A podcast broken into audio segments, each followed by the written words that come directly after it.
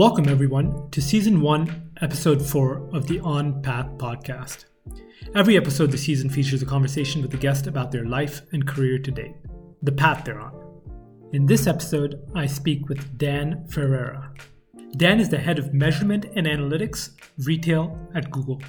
He oversees an analytics practice aimed at helping e commerce retailers with their digital advertising strategy through data driven insights and measurement feedback loops. What does that actually mean? Well, that's one of my first questions to Dan, and he breaks it down for us. He's currently based in Boston, but was born and raised in Sao Paulo, Brazil. Dan's an industrial engineer by training, but opted to pursue a career in management consulting with Deloitte for six years. Along the way, he also earned an MBA from a top ranked school, Northwestern University's Kellogg School of Management. Dan's an accomplished individual, and in the first half of the conversation, we talk all about his professional path.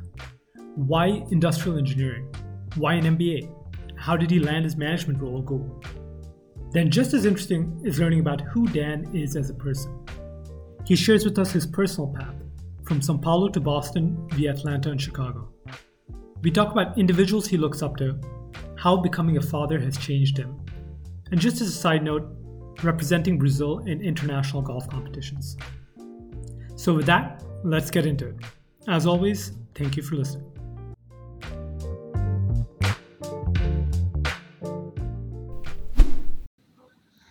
Hi, Dan. Welcome to the podcast, and thank you for joining. Thanks, Vijay. Really appreciate you having me on. So, we already had some great exchanges leading up to this conversation, and there are a whole range of topics I'd like to get into. But I want to start off with bullet point number one on your recipe for a perfect day, which is killer coffee. Not just good coffee, but killer coffees. What does that mean for you? Killer coffee means really strong, really tasty, and at the right time. That's the right combination to get the killer coffee. Every day should start like that. A good day, bad day needs to start with killer coffee. But I think from there, the building upon the, the caffeination coming from the killer coffee, I think the day unfolds a little bit like this. I think it's with the coffee comes a little bit of golf. I'm a lifelong golfer, and the ability to kind of get out there in the morning, sort of be able to see, feel the grass, freshly cut if possible, amazing then having a chance to, to catch up with friends at lunch, beer or wine, perhaps to, to balance out the coffee would be great. And then spending an afternoon with my kids. I have two young boys, so it's really nice to be able to get out to a playground with them, take them swimming, something like that. And then a little date night with my wife. That would be that would be a great day. And then at no point in the day to make it extra great, the icing on top would be a, a day free of politics. I think that would be a great way. We're recording this here in the lead up to the US presidential election in 2020. So that's very top of mind right now. Yeah. Cool, cool. Sounds great. Okay, so there are definitely some points in there that I want to get back into, but let's start off with your professional life, what you work on right now. So you're the head of measurement and analytics for retail at Google. And I'm curious to know how would you explain your role to someone outside of marketing and outside of tech? It's not easy. I will say it's easier than explaining my last job. Uh, I was a consultant before. That's impossible to explain. This is a little bit easier. So, so I'll give it a stab, and you can let me know how I do. My job is essentially to help Google's e-commerce retailers uh, and who advertise through Google Media in two particular ways. The first is with analytics, and I, I describe that as how can clients learn from insights that are unique to Google about the opportunities that we see for their business? I think this was really salient in 2020, right? One example when the work from home orders stemming from COVID 19 began taking place, we were able to quantify how demand in certain categories was shifting. We saw demand moving to things like office furniture, which now seems really obvious, but at the time wasn't so obvious. If you go back to like sort of the March, April timeframe, we helped clients shift out of the wedding dress and wedding paraphernalia business into things that were much more salient. So the ability to kind of help companies pivot, in many cases, help them stay afloat and succeed, et cetera. And, and we have CEOs who consume these insights to help drive their business. So that's one part, the analytics side. The other hat that, that my team and I wear is around advertising measurement. And the idea here is all about creating really strong feedback loops for clients to be able to measure the efficacy of their marketing. you know, one thing that's made digital marketing such a revolution in the last 20 or so years has been this ability to really be accountable, really be measurable. And we're always working on ways to be to, to do that even better. So our team has domain expertise in helping clients with measurement conversations, creating measurement infrastructures, et cetera, so they can feel confident that what they're spending with, with Google is returning a strong return for their business objectives. I, I, I don't do it alone. I have a, I have a privilege of, leading a team of analytical leads that, that help me along the, the way. And as analytical leads, we represent Google, the clients in these two domains. I'm always super inspired by my team. I'm always learning from them about client challenges, what's going on in the industry, really cool, innovative solutions to some of these problems that I described, and then simplifying what can be a very complex set of tools and, and solutions in a seamless way and to help clients uh, make the most use of it. So hopefully that helps. That's that's a bit about what I do. There's there's a lot there, but that's that's that's what I do for a living. Yeah, that was great. You mentioned you you work with a team of analytics professionals. What are some of the hard and soft skills it takes to be on a team like yours? Yeah, good question. I think it's a combination of skills. I think our our roles are really cool because they are very interdisciplinary by nature. I think there's sort of three, no matter, whenever I hire analytical leads, there's sort of three main ingredients that I think are always present. The dosages may vary, and we try to be deliberate about what clients are going to work on, et cetera, to put them and, and calibrate the dosages accordingly. But I think the three ingredients are business slash sales skills, right? The second is technical analytical skills, right? Can you do you have the horsepower? Do you have the chops? Can you problem solve? Are you quantitative? And the third is do you understand marketing and specifically performance marketing? So those three things, I think if you're intellectually curious, like to dabble, don't want to commit and force yourself into one of those things as your primary, as your major, so to speak, but you like all three and like to dabble, this role is brings the three things together in a really unique way. So I, I always look for the right combination of three. Now we have clients who are loaded with data scientists, are very technical. So so that mm. that technical analytical skill set probably needs to jump a little bit more. We have clients who who aren't so and, and need help understanding more of the the 101 on these topics that I described, and then we, we sort of gravitate towards the business skills, et cetera. Um, so so we, we, we calibrate accordingly, but I think the three the three ingredients I described are, are always prevalent. Yeah, Cool. Okay, so at, at this point, I'd like to rewind back a few decades, talk about your origin story, and, and then kind of work our way to, to current day. Does that sound good? Absolutely. So you were born and raised in one of the largest cities in the world, Sao Paulo, Brazil. And I'd love to hear from you. How did growing up in Sao Paulo shape you into the person you are today? Yeah. Well, I'm an, I'm an analytics professional, as you know, so I, am never going to have the counterfactual to know uh, what it was like to not live there. But I think as I speak to friends and as I got to when I moved to the US, I think there were some differences that, that sort of really resonated and helped me understand how my background uniquely shaped me. As you said, Sao Paulo is a huge city, and as a huge city, it has huge city problems. And those things weren't necessarily known to me. I I always enjoyed the dynamics of a big city, the pace, the energy. Those things I've always I, I grew up with that as sort of my baseline expectation. In the the counterpoint to that, it also once I moved into smaller cities, I never lived in a small city, but I moved in smaller cities. Hmm. I've gotten to enjoy things that I didn't necessarily appreciate earlier on. I think top of that list is the notion of, of safety and security. Sao Paulo is not only a big city, but one where economic disparity is very, very high and very apparent. And as a logical consequence of that, violence is prevalent. And and it's it's the peace of mind I feel from not being in that environment right now is something I cannot put a price on. It's probably one of the main factors I haven't moved back to Brazil since I moved away what's been 17 years ago now. So that's one that's one big aspect that, that really I, I focus on a lot, especially now um, with a young family, is one thing that I put a put a price on that I don't think I fully appreciated when I was um, young growing up in Brazil.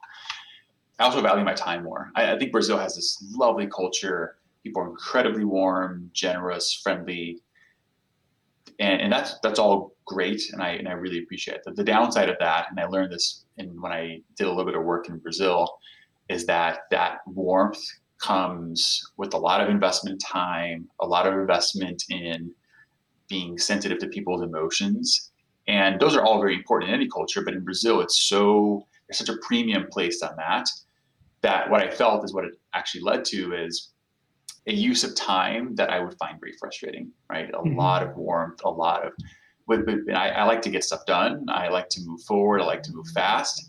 And I felt like some of those things were, were difficult to accomplish in Brazil and things that my personality had a hard time sort of absorbing and adjusting to.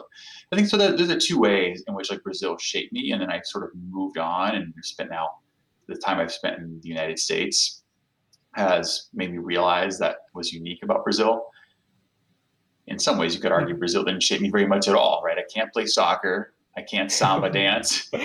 um, I get hot very easily. Um, yeah. So, so in some ways, I'm not Brazilian at all. But I think in some other ways, I've really looked back to my experience in Brazil as having profoundly shaped me too. Mm. Yeah, it's very interesting that you mentioned the safety aspect. I mean, that's something also having lived in, in various countries in South America, I think about a lot. And I think it's one of those things when when you move in the direction of more safety, then after that, it's very difficult to move back. I think that's right. I think people who have stayed and grew up with that and just just took it as the cost of doing business or cost of living per se, it probably impacts you less. But you're right. I think I think you said it spot on. Yeah. Okay, great. So you graduate from high school in Brazil and you move to the US to Atlanta and you do a, a bachelor's degree in industrial engineering in Georgia Tech. So my first question is why industrial engineering? And then if you could also tell us a bit about the transition from Sao Paulo to Atlanta. Yeah, I, have always been more left-brained, and which isn't a surprise given that I work in analytics now. But the what I liked about industrial engineering is that it was technical enough to have the kind of depth and the unique sort of expertise that I wanted to build, but it wasn't an engineering that was lab-based. I so meaning the applications were directly into business. So as someone who was always keen on numbers and being technical, but never really wanted to be a like an engineer with a capital E per se, and always wanted to go into business. It felt like a really good starting point. So I, so I enjoyed that right off the bat, and and, and knew that that was going to be the right sort of mix uh, of technical and business for me. Why Georgia Tech? I think a couple factors played in there. One is at the time I did want a I did want a warmer climate coming from Brazil. That, at the time that was something that mattered. Georgia Tech has had the number one industrial engineering program, at least in the United States, for I think 20 years or so and counting now. And I've had family in, in, the Atlanta area for a long time. My mother's American; her parents have lived in Atlanta for a long time. So, so for me, it was, it was also a nice safety net there too. So those three factors came together really nicely and made the decision to go there relatively easy for me. Okay, and so so industrial engineering was kind of already decided as you were entering. It wasn't something that you de- declared later on. No, I, I was very very set on pursuing that. Okay, great.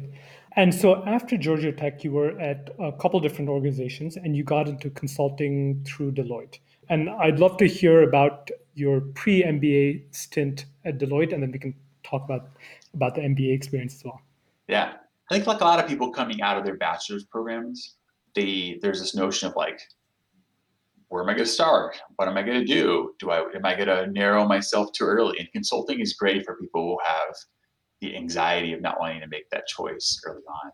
And so I think it was a great start for me because I knew I was going to get a variety of experiences, a number of different challenges, work with very smart, motivated people, and and work hard and get a chance to sort of try to accelerate my career as a result of that. So my first stint at Deloitte was I, I moved to Chicago, I uh, which I loved, great city, and and got to travel a lot of the country, doing a lot of work primarily in the supply chain space. So I did a lot of work in procurement and logistics, which was a really nice extension of the industrial engineering work. A lot of the a lot of the coursework lend itself really well to those those business problems. So it was a really nice place to start. And the more time I spent doing that, I got a little bit more focus on retail, specifically brick and mortar retail. So I developed some expertise there in retail that I really enjoyed and started to really understand the industry dynamics and the industry challenges. And it was a really nice place to start for me to explore my career. Okay, so after a couple years at Deloitte, you decided to do a full-time two-year uh, MBA. Could you tell us a little bit about what uh, led up to that decision?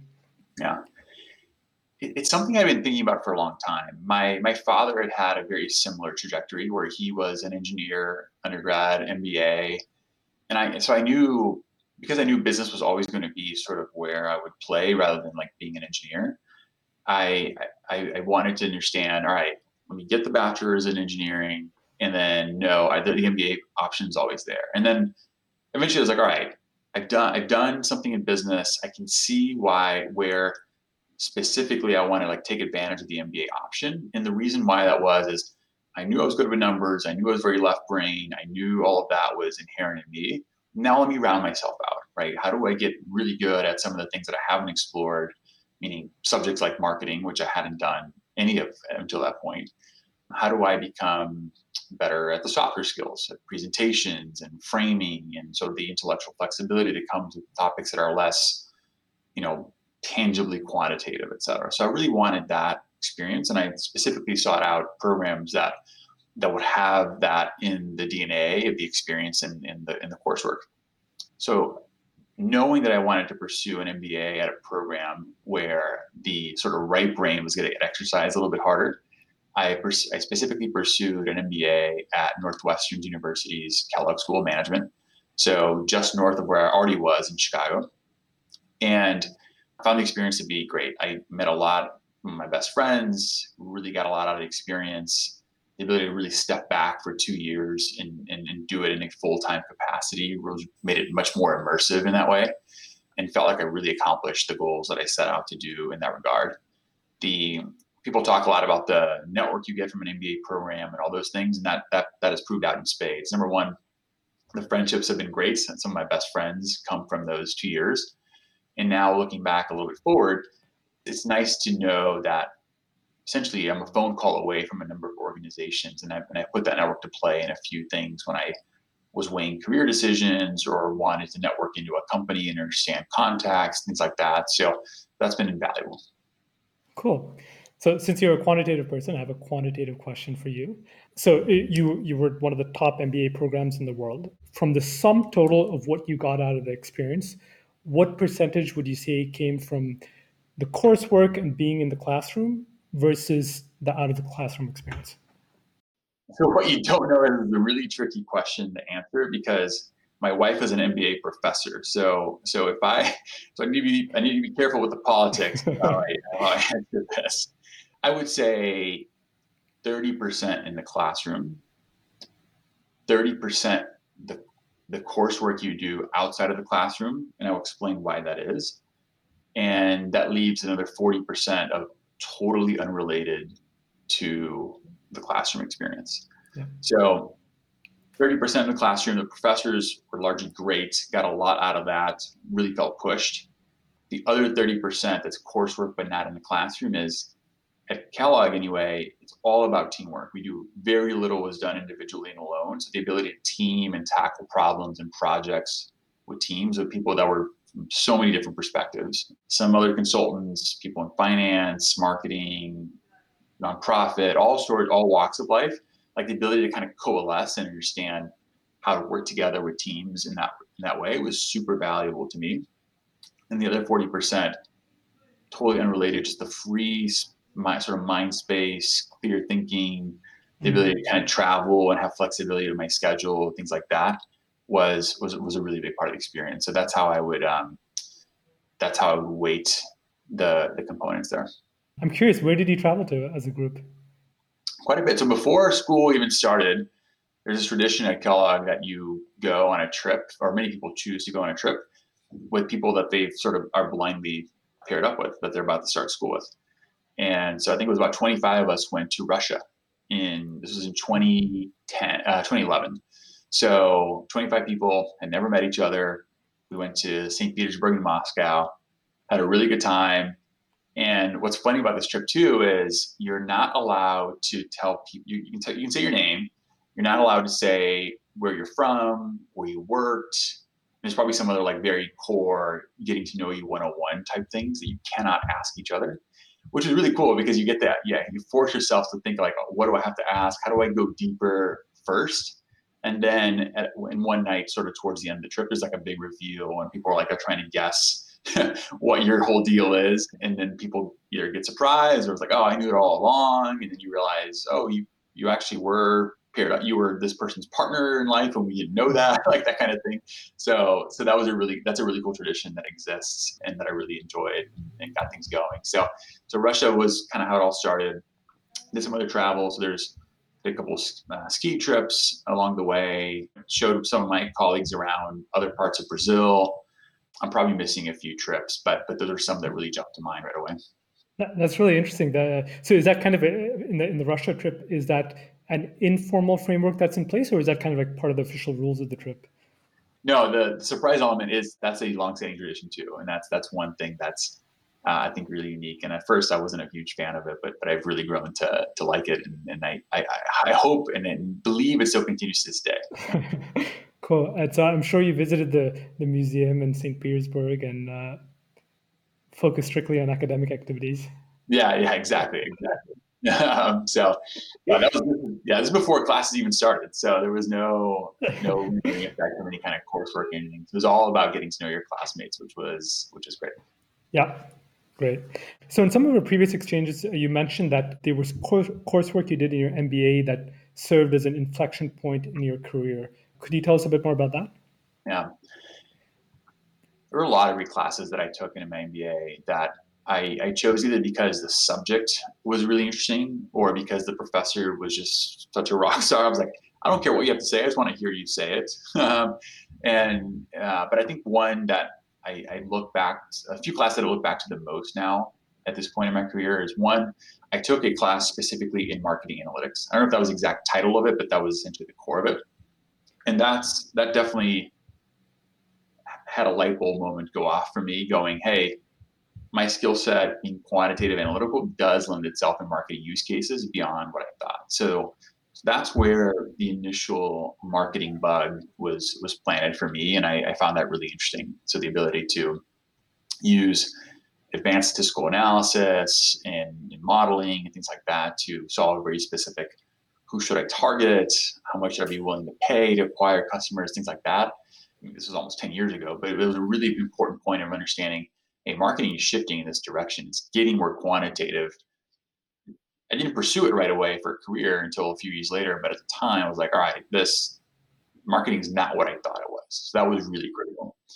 The other classes that I really took, especially towards the end of my MBA experience, were all about getting out of the quant range. There were classes specifically about leadership, some classes that was I had a class that was an entrepreneurship series where people were get where entrepreneurs just came into the class and just spoke and it was just Q and A, and that was super valuable too because you got to see a lot of the intangibles of what make people great leaders, great entrepreneurs, great community members. And so just understanding sort of their soul beyond just the, the nature of a textbook, I, I found super valuable and has really shaped me. And I still think about those examples constantly.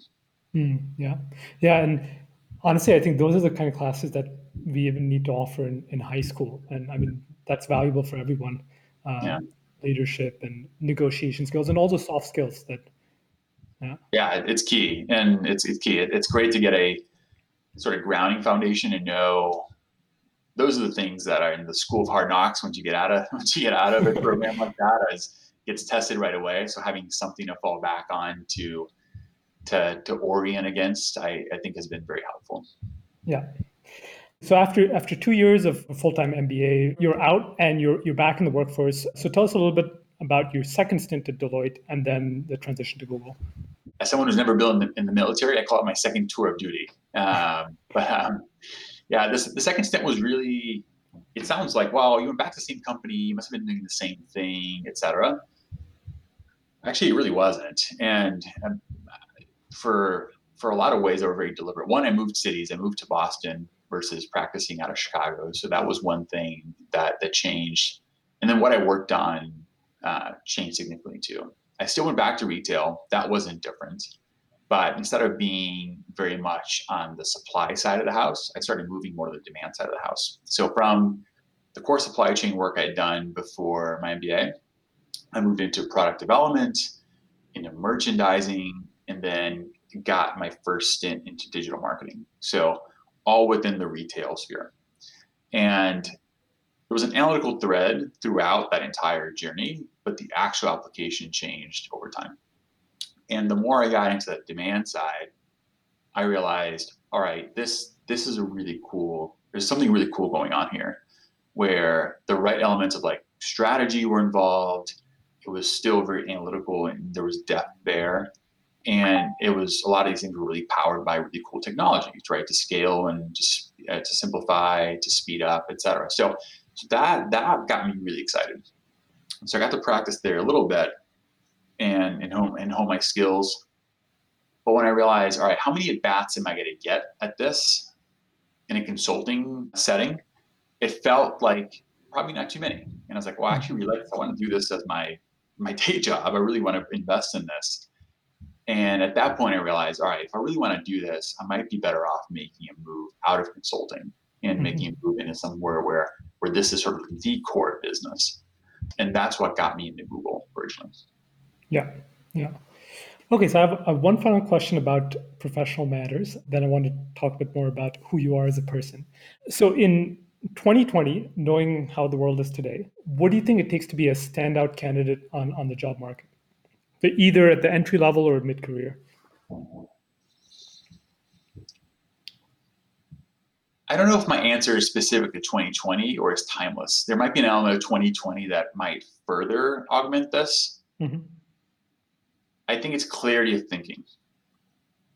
Meaning, can you can you take a problem that you may not never never have seen before? Can you unpack its core components? Can you build back your solution by putting the core components back with the point of view?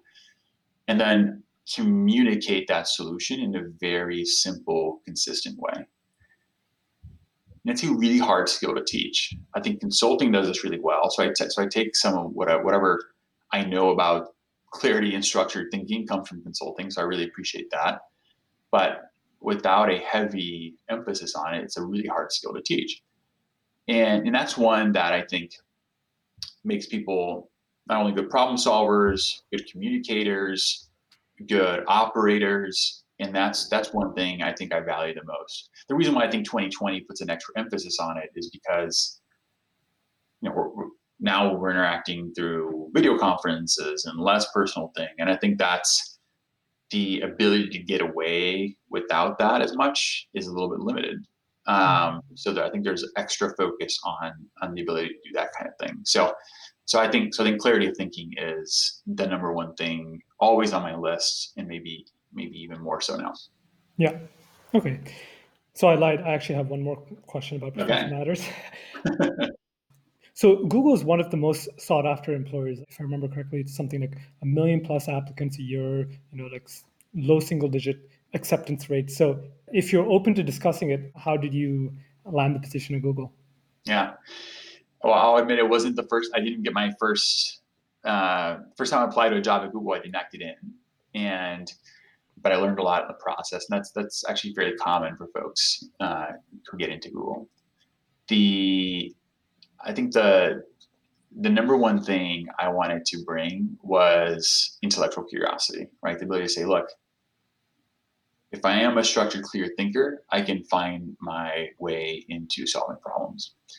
So that's that was like point number one, and I wanted to to live up to that in my interactions with interviewers, recruiters, etc. Two, I had dabbled in digital marketing and wanted to get into mar- uh, Google's marketing and advertising business. So I spoke to my experience. I spoke to a little bit of that and spoke to things that I that I knew. The reality is there was still a lot I hadn't covered in my experience. I didn't know the Google advertising suite that in depth. Right? So I had to mm-hmm. study and understand it and, and create a, a baseline awareness and started to make a point of view uh, out of that. So, so that was one thing that, especially between the first time I applied and got dinged, and the second time that I applied and got through, yeah. um, was was a big difference. I, I clearly knew I was like I, I need to get deeper into this and understand the products and the offerings much better. That was that was the key thing. I think that's I think that was those are the key components that I wanted to highlight. It was I had some retail experience and I did join Google in a retail world. Mm-hmm. That was probably helpful. The reality is like I'd done a bunch of brick and mortar retail work before. Then I got into the digital world with working with e-commerce clients when I first got into Google and frankly, there's not a whole lot that's similar between the two. Um, maybe the products they sell, but they're, but they're, they're vastly different worlds. Yeah. So I was investing a ton in skills and less of a track record to get through. And then from there, build a track record once I got through. Yeah. Okay, great. So uh, thanks for everything you shared about your professional journey to date. And at this point, I'd like to shift gears a bit and talk more about you as a person. So, first question Who are one or two people who've been very influential in your life? I think a lot of people can be influential. Like I, I copy everyone, right? I copy, I, I, pick up on little things that I like from people and and, and try to emulate that. So I, I, I do find influence in a lot of people, but the, the, there's a few people that I probably copy the most from, and or certainly aspire to try to copy the most from. And so, so two that I'll mention. One is Ayrton Senna, and for those who aren't familiar with Ayrton Senna, he is a Brazilian Formula One uh, race car driver who died at the sort of peak of his career back in '94. I'll never forget the day he died. I was watching the race that he died in, and you know, I was a young boy, was was not consolable after that. But the but the parts that I think I think about the most are were his um, humility, despite a very privileged upbringing. The always represented Brazil with pride and always took the flag and the podium with every race that he won and was always a big source of pride for the country but pushed himself very hard right? Was very focused on on being a champion very focused on being great uh, very focused on living life very intensely. So those things i i, I very much um, admire and appreciate in Ayrton Senna and still find myself thinking through all the time but I'm not a race car driver, right? I'm a business guy. So I think the, the second example I'll mention is someone who is a little bit closer to the sphere that I play in, and that's someone I've only gotten got familiar with much uh, much more recently, and that's Naval Ravikant. And Naval is someone who I came on my radar through through podcasts that I listened to and started exploring more. He's done a lot on Twitter, so his handle is Naval or spelled Naval, uh, N A V A L, on Twitter he's a Silicon Valley type. I think he's a investor and entrepreneur, but he's really made a name for himself more so for his philosophy. And when I say philosophy, we're not talking Aristotle type philosophy. It's really just very practical nuggets of wisdom that have applied themselves in business. I think he says, I think his whole spiel is how to build wealth, health, and happiness. But I think he's unpacked um, a lot of beliefs that are interesting. Some I think are beliefs that I had sort of intuitively, but he crystallized in a much better, in much better language and vocabulary than I could have. And some things were like, all right, maybe I haven't thought about these things that he's said that I, that I wanted to sort of challenge myself and put against my frame and say, do I agree with this or I disagree with this and why? But but I but think you know back to what we were talking about in terms of clarity of thinking. Mm. I think here's someone who has got this as a superpower, and I very much want to emulate in that regard. Yeah, yeah. Do you remember what was that first point of contact? Was it a tweet storm? Was it a podcast interview? I think it was the podcast first. Yeah. And I want to say it was the Tim Ferriss show that I first was acquainted to him. He's done a few, but um, I think that's where I first was introduced. And I was like, all right, on my radar, let me understand, follow on Twitter, and yes, he's had a few tweet storms that have really sort of taken off. And, and, and many of those things in those tweet storms have really jumped out. And I still remember some of those tweets very clearly that still that still really resonate deeply with me. Yeah. Yeah, I would say for me, he's one of the top three thinkers I follow, uh, maybe along with uh, Nassim Taleb and Harari, just because, as you said, like the, the clarity of thinking is is incredible.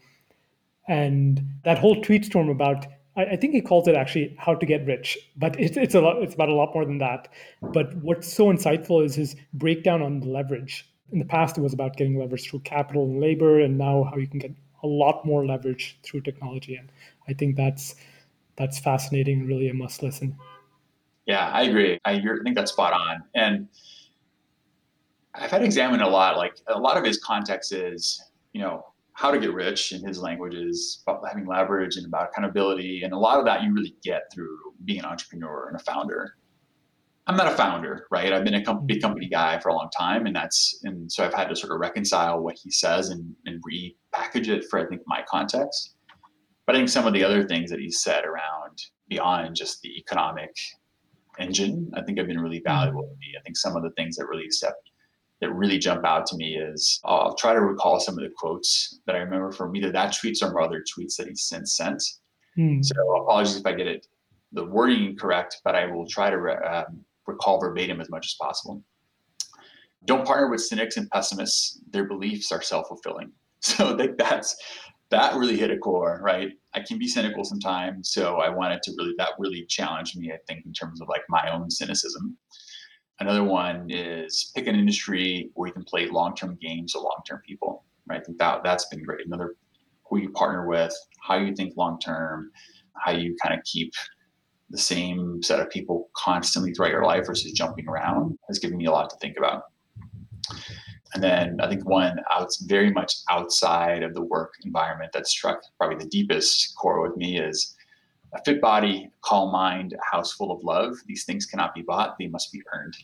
I think that's one that there's always more work to do on all three of those dimensions. And no matter what professional success brings, that doesn't move the needle on these three at all. So I think those are things that I really look at beyond sort of the business, how to get rich concepts that he brings that I that have really probably even struck deepest with me. Yeah, yeah, that's a great quote. Those are three fundamental pillars of life. So yeah. Dan, as as I hear you describe your life, I feel like you've always been very strategic in your decision making. If you look back, how has life been different than what you envisioned 10 years ago? Or did you see yourself kind of exactly where you are? No, not at all. And and that's not at all is the short answer uh, in terms of where I saw myself.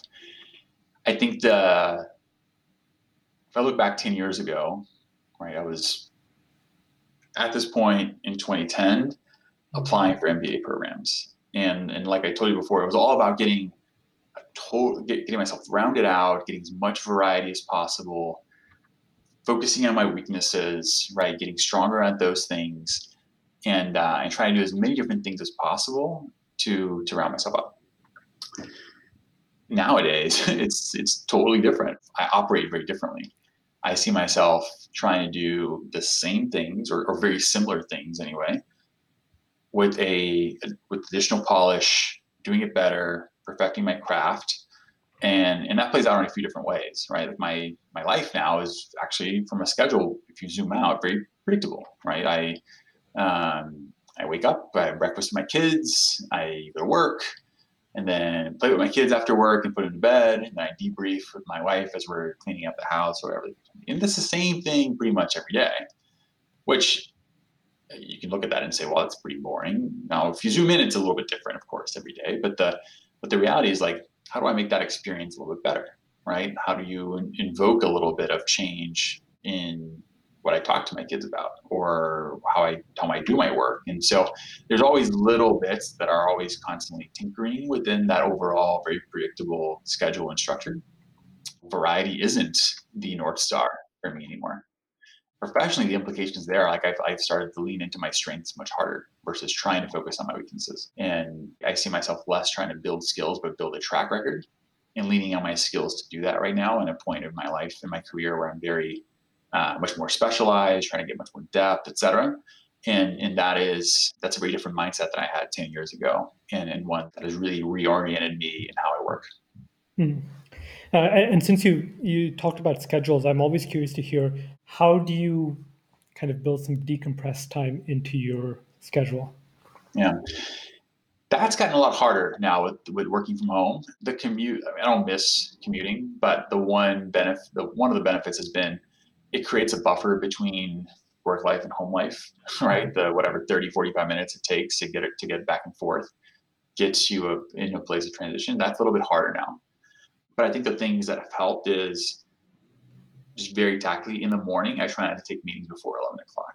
Right. That means I can shift in a little bit easier. I can get into a uh, a creative flow. I can get into those things without having to sort of jumpstart the day. So that's one thing that that helps in in that regard quite a bit. Towards the end of the day, I'm usually going right from a meeting to back to uh, to playing with my kids. That's a little bit harder, right? It's like you're you're having to shift a huge, making a strong pivot there. So that's one that's that's currently uh, I'm still trying to work on making that transition a little bit smoother. But so I've gotten the morning, I think, a little down a little bit better. The but the evening has gotten uh, not so good. Yeah, yeah. So I didn't actually originally plan on asking you about this. How has becoming a father changed you? We're getting a lot more time, I think, to cover everything in there. There's so much, but I, I think it's I think it's done a ton. One is, I think it's made me more patient. I think it's made me more empathetic that's for a few different reasons. One is the more my wife and I understand what drives happiness, which is all that we want for our kids, a huge determinant in that has been empathy. And so that's one thing that we've tried to instill and live up to and try to get a lot better at uh, since we've become parents.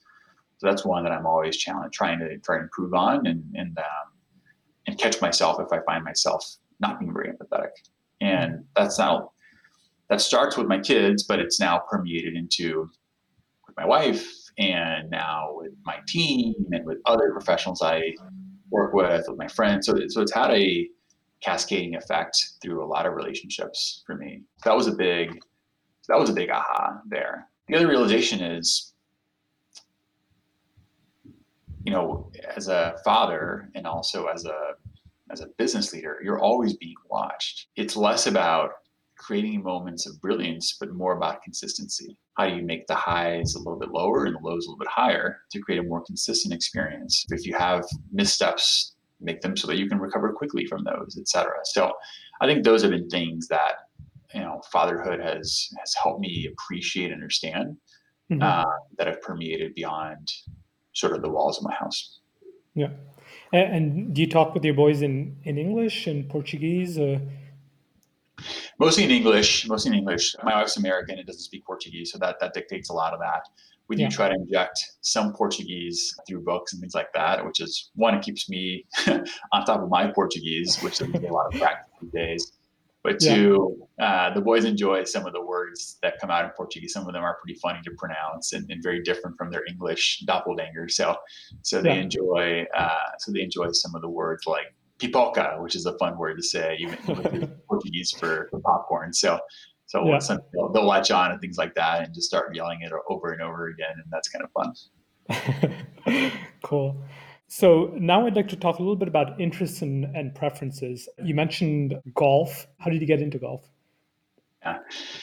Since we were like Brazil, not a lot of golf being played in Brazil. Certainly not when I was growing up.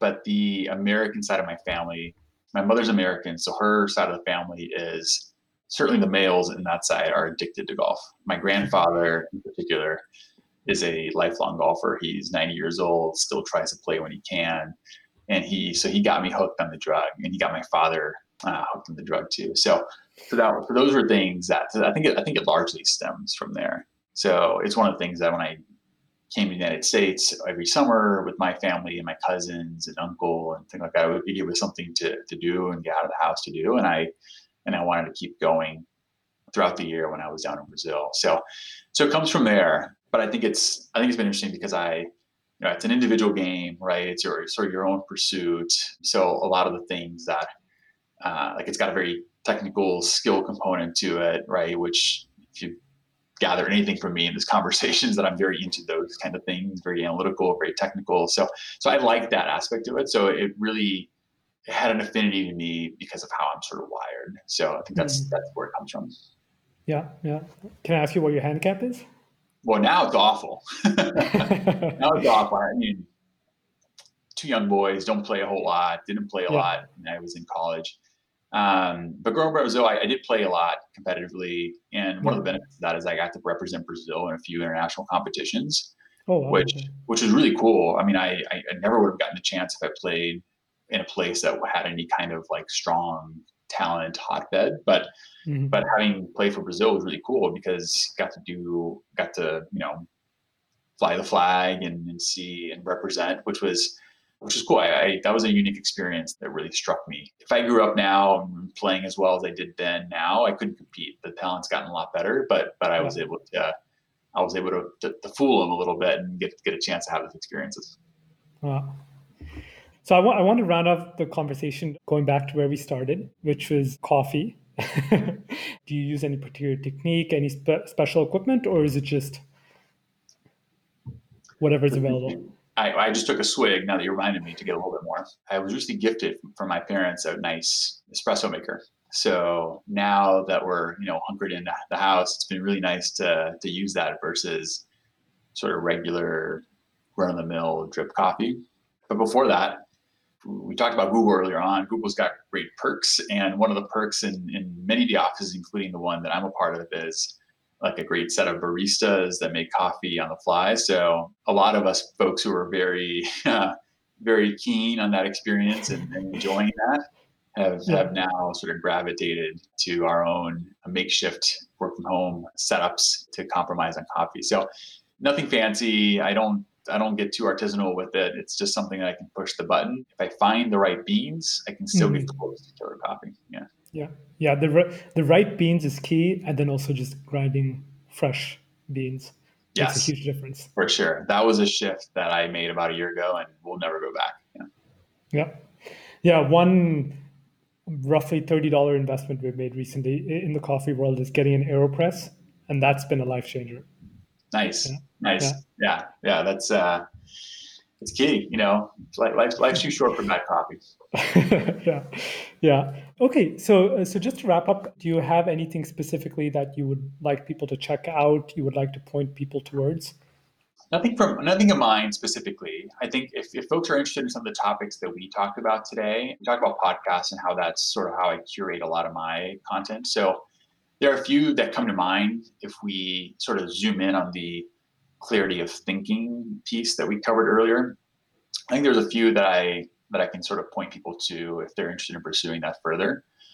One is called the Knowledge Project with Shane Parrish and pulls from a really strong set of guests. They, they focus in on this particularly clarity thinking, mental models, etc. It sounds a little like dense, but it's actually really not. And, and I think it really helps it's actually the opposite. It actually helps you give with very simple frameworks get into understanding concept, understanding moving pieces, understanding dynamics. So, I, so that's one that I would highly recommend. So the knowledge project. The other that is clarity of thinking applied in a very different and dense context is the drive with Peter Attia. And this is all about medicine, all about health and well-being. They go very deep right? Dissecting medical journals, etc. It's given me a very different appreciation for for medicine and understanding how medicine is actually much more ambiguous than I thought it was at one point.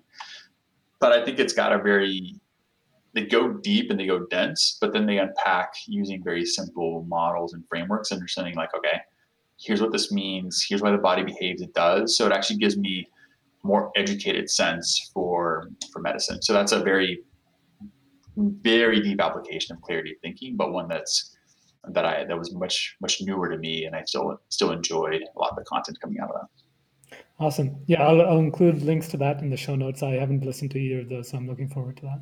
Cool. Well, thank you so much, Dan. This has been amazing to hear about your professional and personal life journey. So thank you so much for uh, sharing with all of us. Well, thanks for having me on. I really enjoy that you've taken this up and that you're doing this. I think the guests been fantastic. And I let me know anytime I can do this again. I'd love to do it. So that's it for episode four. One of the many answers that stayed with me is how Dan approaches life differently to 10 years ago. Variety isn't the North Star for me anymore. That's a great quote. Well, I got a lot out of this, and hope you did too. Feel free to reach out to me via LinkedIn or email and let me know what you think. Once again, thank you for listening, and see you next time.